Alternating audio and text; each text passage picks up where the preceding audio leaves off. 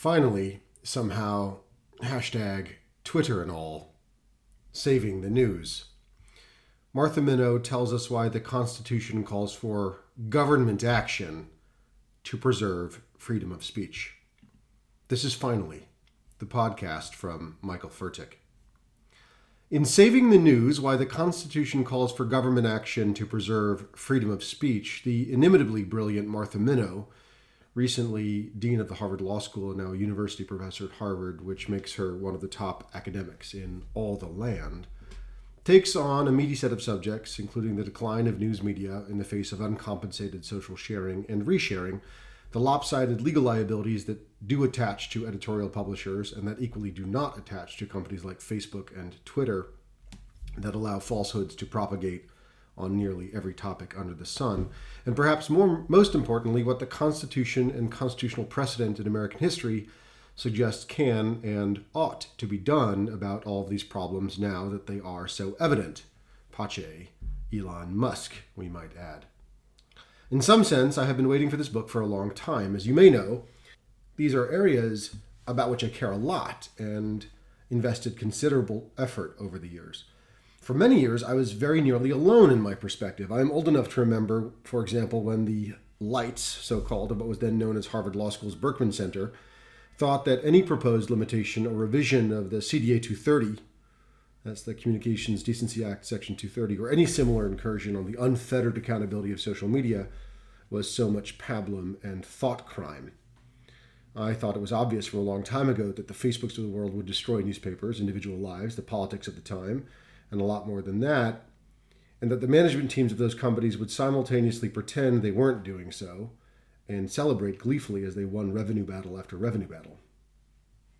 Of course, many of these so called intellectuals uh, from 10 and 15 years ago used to th- say things like information wants to be free and you can't squash the internet, but of course, I think they were woefully wrong. 10 and 15 years ago, many friends at the nation's leading law schools and elsewhere disagreed with me almost to a person. Having read Minow's Saving the News, I am glad to see that the right team has finally captured the Citadel and presumably converted at least some of its former defenders.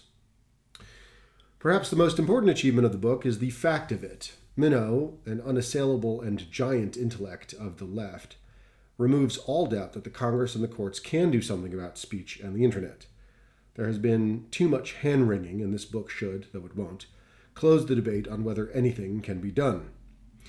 I also appreciated the perhaps obvious but new to me observation that newspapers are the only type of private enterprise mentioned in the Constitution by name. I think the book has one major deficit. A lot depends on the bridge Minow seeks to build between the federal government's historical behavior in creating conditions for news media success and the argument for how what is called the positive First Amendment, what the First Amendment requires be done affirmatively, should now appear more fully and come save the day and the news. The author does a damn good job of architecting, diagramming, and erecting that bridge as much as the broad evidence she musters will allow.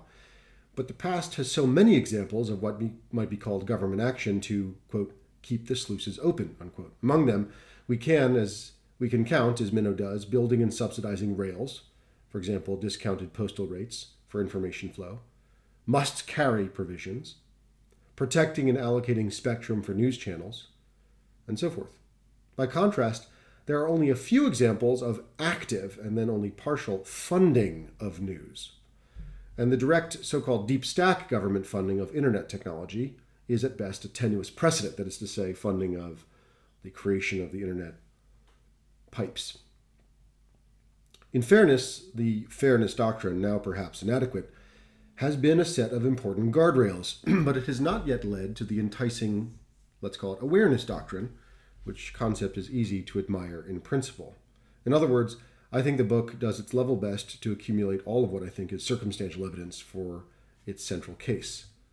But there is no direct precedent available. Maybe that's why books like this need to be written, to connect the somewhat tangential dots together into a picture that allows the core claim to be realized in law. I wonder. For example, I wonder whether a lot more government underwritten news coverage is what the doctor should order these days.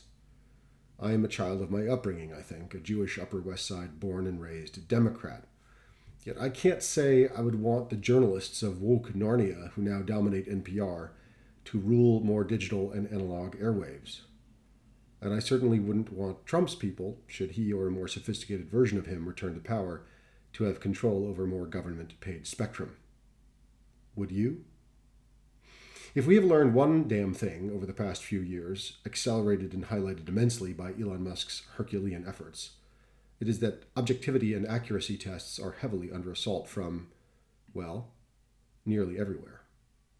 I think we have more reason than ever to fear institutions and what they do with the power they are given. They often do those things under the cover of objectivity, or they seek finally, and for some demonic ideological reason, to demolish the premise and promise of objectivity in the first place.